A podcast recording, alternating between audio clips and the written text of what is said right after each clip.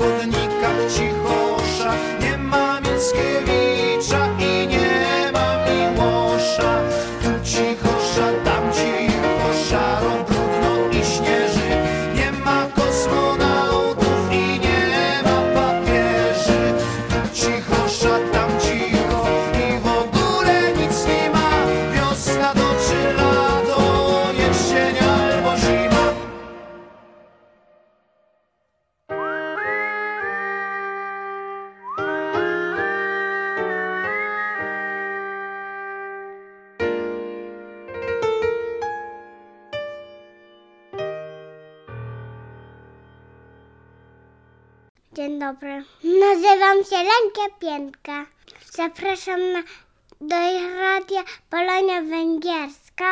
Tak, tak, dzisiaj początek programu nieco inny. Mam nadzieję, że Państwu się spodobał. To moja córka Lenkę. E, Dzisiaj powitała Państwa na początek e, tego programu, bo okazja jest specjalna, więc sobie wymyśliłem, że dzisiaj będzie specjalne powitanie. Okazja specjalna to 25 odcinek e, Radia Polonia Węgierska. Mały jubileusz po raz kolejny. Ćwierć, ćwierć setki za nami. Nie, Dzisiaj oczywiście stałe pozycje w programu, dzisiaj kawał dobrej muzyki. Muszę Państwu zdradzić, miałem dzisiaj pewną rozmowę e, z naszą realizatorką, montażystką, a także y, na razie człowiekiem od muzyki, za nią Szczęsnowicz.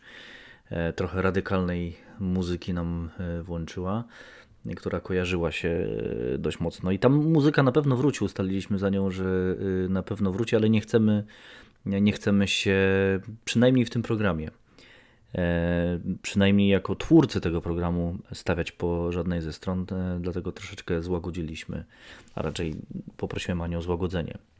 e, zła- Złagodzenie muzyki. To nie jest tak, że nie mamy swoich poglądów i mamy je bardzo różne.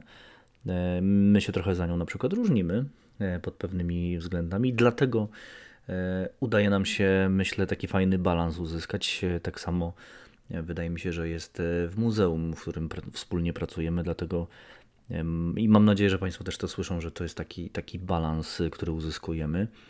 Chciałbym, tak jak mówiłem już kiedyś, kiedyś miałem takie przemyślenia. Tutaj chcemy unikać stawiania się po jakiejkolwiek ze strony jakiegokolwiek konfliktu. Chcemy być na, na ile to jest oczywiście możliwe obiektywni. Nie chcemy sytuacji, kiedy ktoś nas oskarży z jednej strony, że jesteśmy po tamtej stronie i to nie tu. To jest radio raczej bez polityki, chociaż oczywiście autorom felietonów nie możemy tego zabronić i, i, i, i tak nie jest. E, no ale, ale, ale my staramy się być obiektywni. E, to tyle takich małych przemyśleń na czas dzisiejszy. Każdy pewnie w domu z Państwa, tych, którzy obserwują, co się w Polsce dzieje, pewnie sobie rozmawia na różne tematy.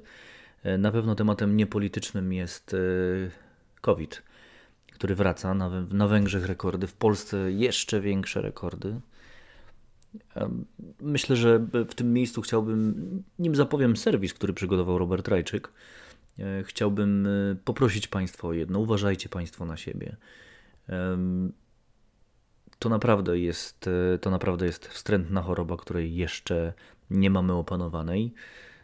Niestety, jeżeli ktoś z Państwa mówi, że a, może gdzieś właściwie to jego nie ma, to ja przynajmniej ja mogę Państwa zapewnić, że znam sporo osób, które już na to chorowały i wcale nie wspominają tego e, bardzo przyjemnie, a słyszałem albo znam osobę, której ktoś zmarł, więc e, uważajcie Państwo na siebie.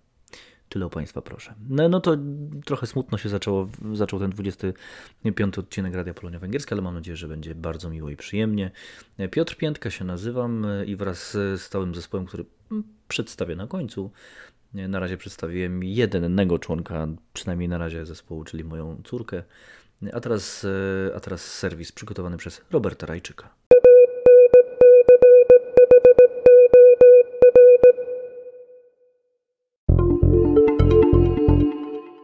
Samorząd Polski Piątej Dzielnicy Budapesztu zaprasza na cykl wykładów wirtualnych zatytułowany Lendiel Diosporak, Diosporak Lendiel Orsak Bon. Węgierski historyk sztuki Tomasz Szajo od 3 listopada co tydzień prezentować będzie inne zagadnienie dotyczące Polonii oraz diaspor narodowych w Polsce. Pierwszy wykład przedstawiać ma dzieje polskich uchodźców w Persji, którzy przybyli do dzisiejszego Iranu wraz z ewakuowaną armią generała Andersa i pozostali zostawili po sobie liczne ślady, o których autor wykładu opowie na podstawie własnych badań terenowych. Wykłady w języku węgierskim będzie można zobaczyć na platformie Zoom. Szczegóły można znaleźć na stronie internetowej Ogólnokrajowego Samorządu Polskiego pod adresem www.polonia.hu.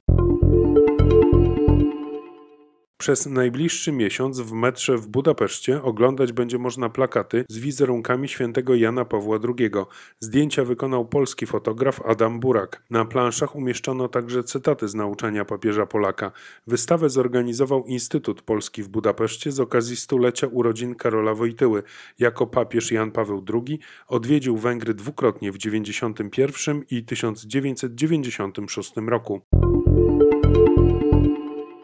Z kolei w Segedynie zobaczyć można pomnik byłego premiera Węgier Pala Telekiego, polityka zasłużonego dla stosunków polsko-węgierskich. W początkach lipca 1920 roku rząd Węgier premiera Telekiego zdecydował o udzieleniu militarnej pomocy Polsce, przekazując nieodpłatnie i dostarczając w krytycznym momencie wojny polsko-bolszewickiej zaopatrzenie wojskowe na własny koszt pociągiem przez Rumunię. Po klęsce wrześniowej w 1939 roku kierowany przez Pala Telekiego gabinet otworzył węgierskie granice dla ponad ponad 100 tysięcy polskich uchodźców. Pomnik w Sagedynie powstał dzięki staraniom tamtejszego konsulatu honorowego Rzeczypospolitej Polskiej i miejscowej diecezji Kościoła Rzymskokatolickiego. Węgry mają kolejny konsulat generalny w Polsce. Nowa placówka dyplomatyczna, która działa od ubiegłego tygodnia, mieści się w Gdańsku. Tymczasem konsulat generalny w Krakowie prowadzi zbiórkę krwi pod hasłem Polak-Węgier jedna krew. Każda osoba, która odda krew do końca października w Regionalnym Centrum Krwiodawstwa i Krwiolecznictwa w Krakowie otrzyma specjalny węgierski upominek. Aby oddawana krew została doliczona do akcji przy rejestracji należy podać hasło Węgry 56. Ponadto każda osoba, która opublikuje zdjęcie z oddawania krwi w ramach akcji, będzie mogła wygrać kolację dla dwóch osób w towarzystwie konsula generalnego Węgier w Krakowie. Nagrodę do wykorzystania po ustaniu pandemii dostanie autor zdjęcia z największą liczbą polubień do 30 października włącznie.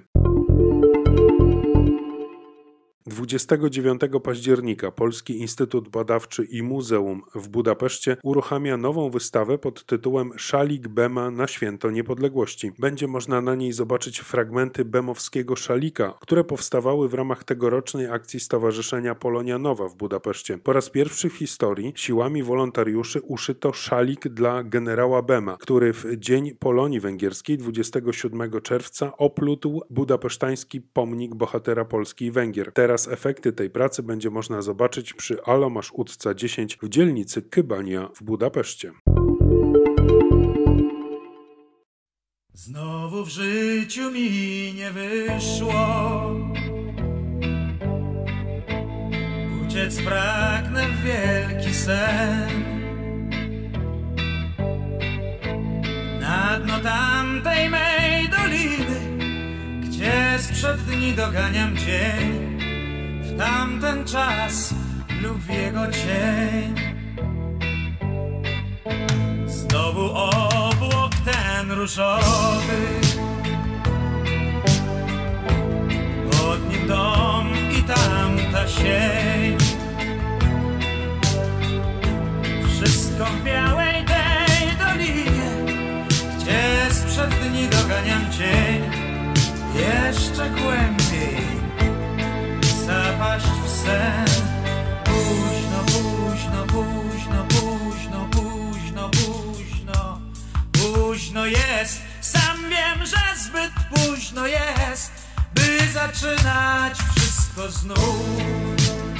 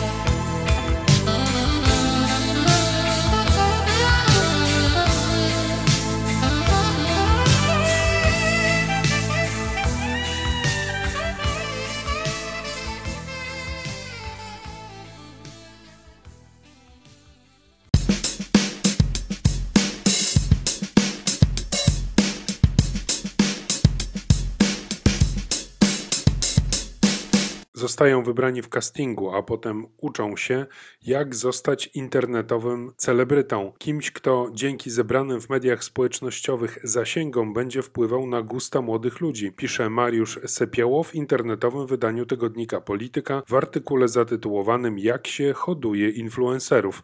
Wśród fanów najpopularniejszych influencerów dominują nastolatki i dzieci. Wyższe uczelnie zdążyły otworzyć już kierunki, na których studenci uczą się, jak zostać influencerami. Większość influencerów nie zabiera głosu w ważnych sprawach, wolą pranki, czyli wkręcanie przypadkowych ludzi w dziwne sytuacje albo testy makijażu. Popularna postać na Instagramie, TikToku czy YouTube może liczyć na zarobki rzędu od kilku do nawet kilkudziesięciu tysięcy złotych za jeden opublikowany post. Im większe zasięgi, tym większe pieniądze, czytamy w polityce. Matki z małymi dziećmi i kobiety w ciąży nie mogą liczyć w Polsce na wsparcie. Czytamy w najnowszym raporcie Najwyższej Izby Kontroli, który analizuje Anna Goc w tygodniku powszechnym w artykule To nie jest kraj dla samotnych matek. Najnowszy raport, jak powiaty wspierają potrzebujące schronienia matki z dziećmi i kobiety w ciąży, niewiele mówi o samych kobietach, poza tym, że trzy czwarte z nich na pytanie o najważniejszą potrzebę odpowiedziało schronienie, dach nad głową, a co dziesiąta odizolowanie od sprawcy przemocy. Pomoc kobietom z małoletnimi dziećmi, jakie znalazły się w kryzysowej sytuacji, doświadczyły przemocy, mają zapewnić powiaty. 95% kontrolowanych ośrodków i centrów pomocy nie wywiązało się prawidłowo z zadania, jakim jest prowadzenie domów dla matek z dziećmi i dla kobiet w ciąży. Czytamy w raporcie. Za wynikiem 95% kryje się brak miejsc w domach dla matek, wpisywanie kobiet, które potrzebują pomocy na listę oczekujących, czy wobec braku miejsca kierowanie ich razem z dziećmi do schronisk dla bezdomnych, a także niezapewnianie im izolacji od sprawcy. Brakuje osobnych pomieszczeń do spania dla osób z dziećmi i łazienek. Większość placówek nie jest przystosowana dla osób z niepełnosprawnością ruchową. Jacek Pawlicki w najnowszym wydaniu tygodnika Newsweek zastanawia się, dlaczego kraje, które wiosną wzorowo poradziły sobie z pierwszą falą pandemii, znalazły się teraz na skraju zapaści. W Czechach i na Słowacji od początku października obowiązuje stan wyjątkowy. W 10-milionowych Czechach przez 17 dni października na COVID-19 zmarło więcej ludzi niż przez poprzednie 8 miesięcy pandemii. Lekarze ostrzegają, że albo Czesi wprowadzą sobie sami prywatny lockdown, albo kraj czeka scenariusz z Nowego Jorku i Bergamo, gdzie wiosną lekarze zmuszeni byli wybierać do leczenia lepiej rokujących pacjentów, skazując de facto na śmierć słabszych, najczęściej osoby starsze. W pięciomilionowej Słowacji natomiast liczba zakażonych przekroczyła psychologiczną barierę tysiąca nowych przypadków dziennie. Wobec tego faktu rząd zdecydował o objęciu wszystkich Słowaków powyżej 10 roku życia testem na SARS-CoV-2. Władze kupiły 13 milionów testów antygenowych po 4 euro za sztukę, które dają wprawdzie szybki wynik, ale są dużo mniej dokładne niż testy molekularne. Udział w testowaniu jest dobrowolny, ale nie poddanie się badaniu oznacza 10-dniową kwarantannę w domu. Mandat za jej naruszenie to 1650 euro. Ludzie przestali się bać wirusa, wynika z artykułu w najnowszym wydaniu tygodnika Newsweek.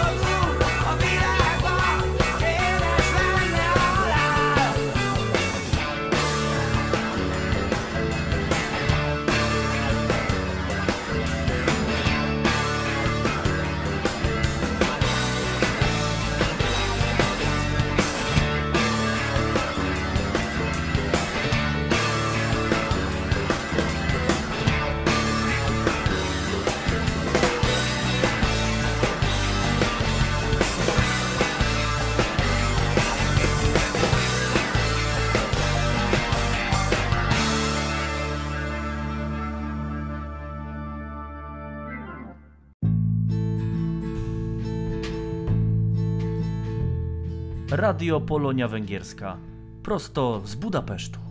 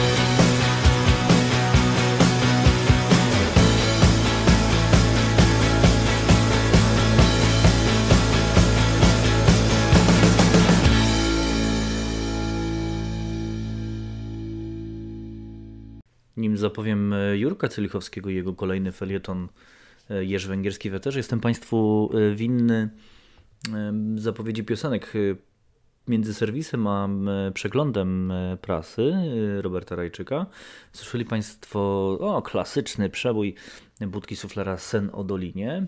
Później mieliście Państwo okazję wybraną właśnie przez Jurka, którego za chwilę usłyszymy.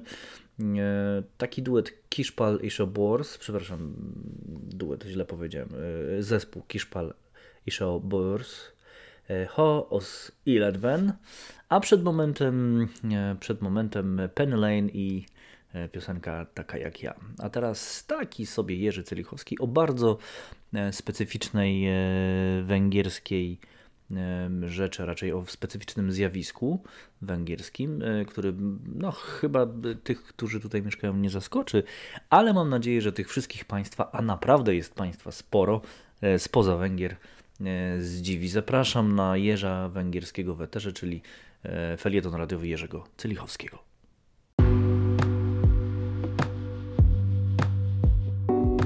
Jerz Węgierski w Eterze. Czyta autor Jerzy Celichowski.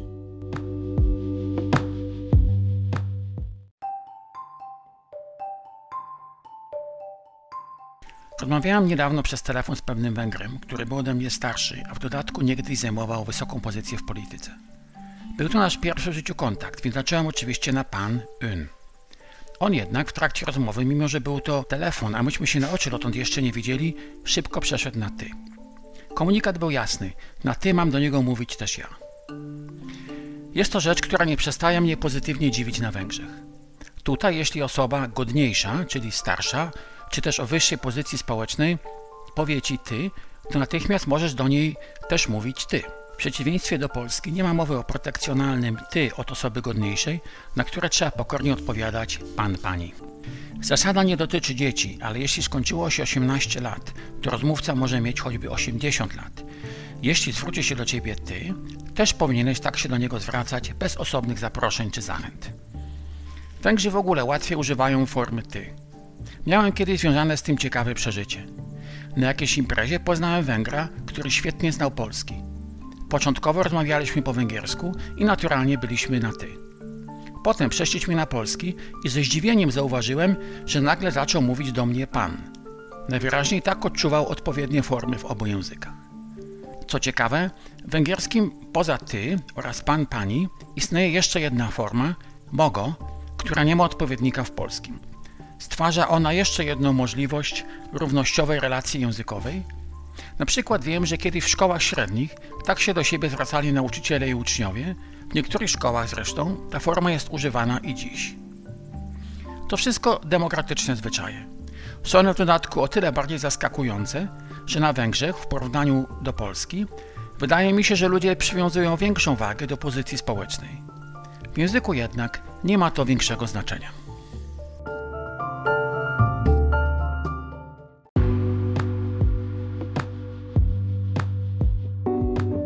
Węgierski w Eterze. Czyta autor Jerzy Celichowski.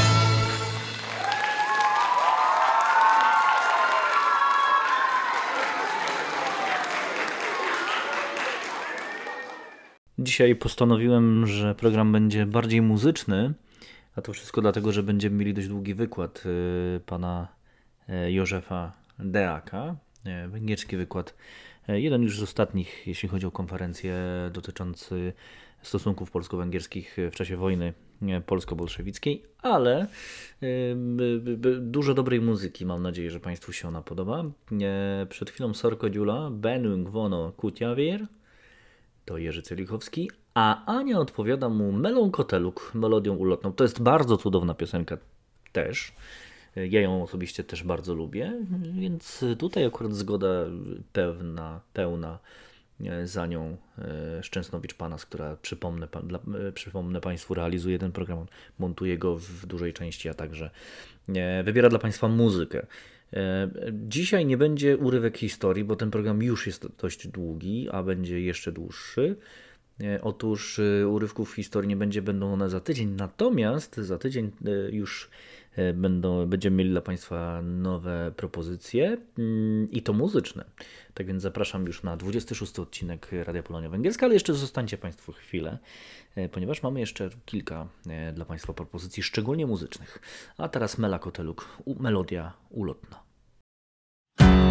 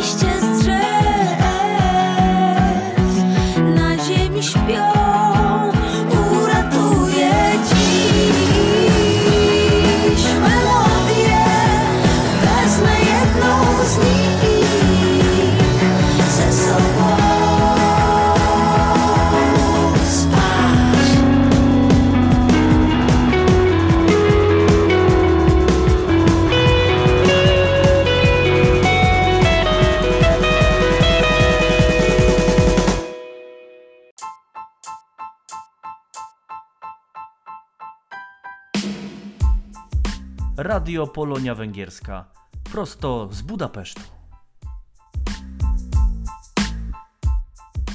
Zapraszam Państwa na wykład e, Józefa Deaka, który e, oryginalnie został wygłoszony podczas konferencji online e, Stosunki polsko-węgierskie w czasie wojny polsko-bolszewickiej 1920 roku, która odbywała się na stronach internetowych przestrzeni wirtualnej Polskiego Instytutu Badawczego i Muzeum w Budapeszcie. Jó napot kívánok, Deák József vagyok. Szeretettel köszöntök minden érdeklődőt. Nézzék el nekem, hogy ilyenfajta felvételek készítésében meg nincs túl nagy gyakorlatom. Tehát, mint említettem, Leák József vagyok, a Nemzeti Közszolgálati Egyetem Rendészettudományi Kar Rendészetelméleti és Történeti Tanszékének adjunktusa. Előadásom témája a lengyel-szovjet háború, mint az európai béke és demokratikus hagyományok megmentője, az akkori lengyel-keleti határ kialakítója, 1919 és 21 közötti időszakról fogok beszélni. Magamról még annyit, hogy 1979 és 1984 között Moszkvában végeztem határőrparancsnoki főiskolán, ezért előadásom főként szovjet-orosz forrásokra építettem. Akkoriban bőven jutott az ideológiai mázból is nekünk, de ennek talmi értéke a rendszerváltás utáni új tények hatására hamar kiderült. Viszont a 20. századi történelmüket, különösen megszenvedő orosz népet, kultúrát nagyon szeretem, emberfeletti küzdelmei máig erőt adnak. Fanyar humoruk szerint a lenini-sztálin időszakban, időszakban talán minden más nép belepusztult volna, ezért jutott nekik a nagy utópikus társadalmi kísérlet. A lengyel-szovjet háború, mint említettem, 1919. január és 1921. márciusa között zajlott.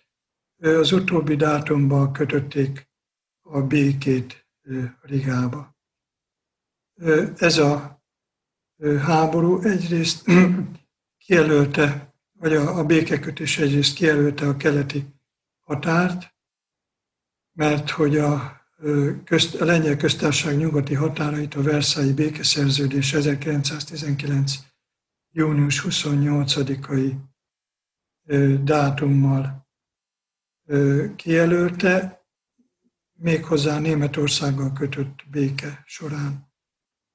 A másik gondolatom, ami végig kíséri majd ezt a, az előadásomat, hogy ez a háború, amely megmentette Európát egy esetleges véres bolsevik hadjárattól, vagy először a kommunizmustól, mint annak idején Magyarország a középkorban 150 éven át megmentette az európai civilizációt a pogány török inváziótól. 1918. november 11-én Németország kapitulációjával létrejött a második lengyel köztársaság, ennek vezetője, első vezetője József Pilsudski volt, aki diktátori hatalommal felruházott ideiglenes államfőként. Azt a célt tűzte ki maga elé, hogy a történelmi Lengyelország 1772 előtti határait visszaállítja. Ebben az időszakban 1918 novemberét követően kitört Németországba a forradalom, ami aztán később a Weimári köztársaság létrejöttéhez vezetett. Ez a szocialista forradalom nagy csábítás volt a fiatal szovjet-orosz állam vezetőinek, akik hittek a világforradalomban, és ezért szerettek volna folyosót nyitni Németország felé, hogy közvetlenül akár fegyverrel is tudják támogatni az ottani forradalom győzelmét. A lengyel Mickiewicz költő látomása szerint Lengyelország újjászületése az őt felosztó három birodalom elbukásakor történhet, most ezek közül a cári orosz birodalom 1917-ben megsemmisült, 1918-ban a Németország kapitulációjával, kilépésével az első világháborúból a másik birodalom is megszűnt létezni, illetve hamarosan ugye a Trianonkor pedig az osztrák-magyar monarchia is több részre szakadt 1920-ban. Pilsudski ugyan szocialistának vallotta magát, de mint mondta, a függetlenség megállónál ő leszállt a szocializmus villamosáról. Ő, ő szeretett volna egy lengyel, belorusz, litván, ukrán föderációt létrehozni, tengertől tengerig, az északi tengertől a fekete tengerig, úgy, hogy közben közreműködik egy ilyen egészségügyi határsáv létrejöttében, ami elválasztaná ezt a konfederációt Szovjet-Oroszországtól, ennek a térbeni kiterjedését Finnországtól Kaukázusig képzelt el. József Pilsudski marsal először Kócsakkal és Gyenyikinnel próbált tárgyalni a lengyel történelmi határok visszaállításáról, akik viszont kategórikusan elzárkóztak ettől. Ők azt mondták, hogy az egységes és oszthatatlan Lengyel-Oroszország létrejötte, az azt jelenti, hogy ebben benne van Lengyel ország elfoglal, korábban elfoglalt területe is. Viszont a polgárháborúba merült bolsevikekkel könnyebb dolga támadt, mert amikor felvetette, velük tárgyalva, a bolsevikek területet is ígértek, sőt függetlenséget is Lengyelországnak. Cserében a lengyel bolsevikek felajánlották Oroszországnak, hogy amíg megszületik a németekkel az európai békeszerződés, addig ők átadják a német állásokat. Nekik itt leginkább Észtország és Lettország területéről volt szó. Pilsudski 1919 áprilisában, bocsánat, ezek februárjában elfoglalta Brestet, Vilnius és Minsket. A decemberi Antant javaslatot elutasította, úgynevezett Kurzon vonalat, majd 1920. januárjában is a szovjet békeajánlatot, akik látva azt, hogy Pilsudski egymás után foglalja el a területeket tőlük, ezért békét ajánlottak nekik. Pilsudskinak fontos volt Ukrajna függetlensége, ezért szövetséget kötött a Szovjet-Ukrajnából kivált nyugat-ukrán népköztársaság vezetőjével 1920. április 21-én Petliurával, és határ, lengyel határengedményekért cserében megállapodtak egy közös harcba, Petliura pedig biztosította Pilsudskit arról, hogy élelmezéssel támogatja a harcát Szovjet-Oroszország szembe, továbbá ember, katonákat biztosít. Pilsudski pedig a maga részéről fegyvert, technikát ígért cserébe a területek mellett. 1920. május 7-én lengyelek el is foglalják Kievet. Ez a nagy lendületű támadás akár lengyel támadás, akár rohamnak is nevezhető. Előadásomban a roham és a rohanás vagy menekülés az mindkét fél, a szovjet-orosz és a lengyel részről is elő fog majd többször fordulni, tehát Piszocki vezetésével egész Kievig rohantak, de ott hamar kiderült, május 7-én foglalták, mint említettem el Kievet, ott hamar kiderült, hogy Ukrajnát könnyebb meghódítani, mint kormányozni. A gyenge kezű Petliúra nem tudta teljesíteni a vállalt kötelezettségeket. A másik oldalon viszont Lenin, aki a nemzeti érzelmekkel szemben mindig hangsúlyozta az internacionalizmus előbbre valóságát, és a nemzeti érzelmeket kapital burzsóá csökevénynek tartotta. Most viszont arra appellálva, hogy a szovjet-ukrajna védelmében egyszerűbb feladat lesz a Vörös Hadseregnek, hogyha nemzeti érze, ukrán nemzeti érzelmeket előtérbe helyezi. Karl Radek, egy másik bolsevik vezető pedig egyenesen azt mondta, hogy a világon csak Oroszországban vette át a kezébe a hatalmat a munkásság, ezért a világ összes munkásának orosz hazafinak kell lennie.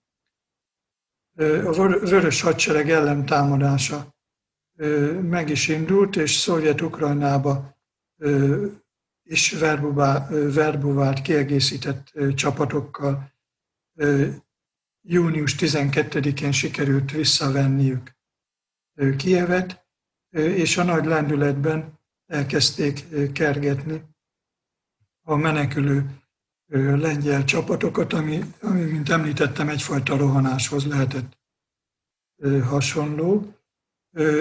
Ugyanis a Vörös Hadsereg támadó ékét Tuhacsevszki vezette, a 27 éves hadvezér példaképpen Napóleon volt, aki szintén 27 éves korában támadta meg annak idején Oroszországot, és indította a hadjáratát. Tolcsevszki egyébként hadelméleti munkásságot is fejtett ki korábban. Ő, ő felfedezése volt a gépkocsizó lövészségnek a létrehozatala, vagy ez a gondolata, hogy ennek fontos szerepe lesz a továbbiakban. Ugyanilyen felfedezése volt, ez viszont inkább tévedés, hogy a stratégiai tartalékokra a hadseregnek nincs szüksége, ez okozza majd vesztét Varsó alatt. Augusztus 5-én eljutnak a korábbi lengyel határig, visszafoglalva Nyugat-Ukrajnát, Nyugat-Belorussziát és a Pilsudski vezette lengyel seregek által elfoglalt nyugati részeket. Augusztus 5-én zajlik második komintern, ahol Lenin egy szűkkörű tanácskozást hív a bolsevik vezetőkkel össze, és parancsot adnak a forradalom exportjára, ami azt jelenti, hogy lépjék át a szovjet-orosz csapatok a lengyel határt, és induljanak meg Lengyelországon keresztül Németország felé. 1918-ban ezt nem tudták volna megtenni, hiszen Németországnak hatalmas katonai túl, túlereje volt. A bolsevik vezetők Pilsudski megle, meg, megleckéztetésében egyetértettek, elnézést. Miközben azért Trotsky elmondta, aki gyakorlati szempontból ismert a vörös hadsereget, hogy felszereltségük gyenge, ellátásuk sem túl jó, és nagy távolságba kell gondolkodni, ami csökkenti az erejüket. Lenin és Pilsudski egyébként 1914 előtt egy körzetben éltek Lengyelország monarchiához csatolt részén. Mindketten gyűlölték a Romanovok dinasztiát, ez közös volt bennük, támogatták egymást forradalmi akcióikban. Utóbb aztán Pilsudskiról Lenin azt mondta, ugye aki a függetlenséget választotta, mármint Pilsudski, hogy az angol-francia imperialisták bábja lett, Pilsudski pedig Leninről jelentette ki, hogy igazából ugyanolyan birodalmi érdekeket követ, mint a, mint a cárok, csak egy más néven és más társadalmi szerkezetben. A Vörös Hadsereg hatalmas lendülettel jutott el egészen Varsóig, mint egy szuranyán víve a világ forradalmat. Lengyelországot egyébként Vöröshídnak is nevezték, amin át kell kelni, hogy egyesülhessen a német szocialista forradalom és a győztes szovjet forradalom. A nagy francia forradalom, forradalmi hadserege példáján a Komintern résztvevőknek Lenin pontosabban a francia delegátusnak elmondta, hogy megelőlegezve Varsó bevételét, hogy Varsót már elfoglaltuk, ismét lángra robban Németország, el fogjuk foglalni Magyar, Magyarországot, az ottani tanácsköztársaság ismét lángra kap. Ennek hatására fellázad egész Balkán, megremeg Itália. Egy szóval ebben a forradalmi viharban az egész burzsóa Európa minden eresztékében már most remeg reszked. Egy másik megközelítésben Csehszlovákiát, Magyarországot, Romániát és Litva, Litvániát szerették volna szovjetizálni. Stalin írt egy levelet Leninhez, amiben ő azt álmodta meg, hogy Lengyelország, Németország és Magyarország szovjet államokból lehetne létrehozni egy széleskörű konfederációt, mert ők mégse ukránok már, mint az említett országok, vagy baskírok, akiket egyszerűen hozzá lehet csapni, csatolni Szovjet-Oroszországhoz. És német vezetéssel létrejönne ez a másik Szovjetunió, vagy Szovjet Konfederáció, aminek aztán lehetne, amivel könnyű lenne szövetséget kötnie a nagy Szovjetuniónak, mint, tehát egyszerűbb lenne, mint Lengyelországot vagy Németországot szocialista államként hozzácsatolni a Szovjetunióhoz, vagy Magyarországot. A Komintern második kongresszusának delegáltjai hamarosan szovjet kormányok, népbizt, delegáltjait Lenin hamarosan szovjet kormányok népbiztosaként látta volna jelen, egy következő tanácskozáson, és azt mondta, hogy fontosabb a forradalmat csinálni, elnagyolt eszmékre támaszkodva, mint valóra nem váltott eszméket cizellálni. És alig, hanem Hitler is hasonlóképpen gondolta az második világháború megkezdésekor. Augusztus 16-tól azonban sikeres lengyel ellentámadás indul, a lengyel patriotizmus és függetlenség jobban megérintette a lengyel polgárokat, mint Tuhacsevszki lerangyolódott katonái által megtestesített szociális célok. Ez a 170 ezer fős hadsereg élvezte Franciaország, Anglia és az Egyesült Államok támogatását. Augusztus 12-én Budapestről is 22 millió lőszert kaptak, hadfelszerelést, önkénteseket. És akkor itt kezdődött a lengyel roham, amelyel, és az orosz rohanás, amelyel kiűzték a vörös hadsereget, csak nem az 1772 előtti határokig, lengyel határokig. A vereségben főszerep játszott orosz értékelés szerint az ellenség alábecsülése,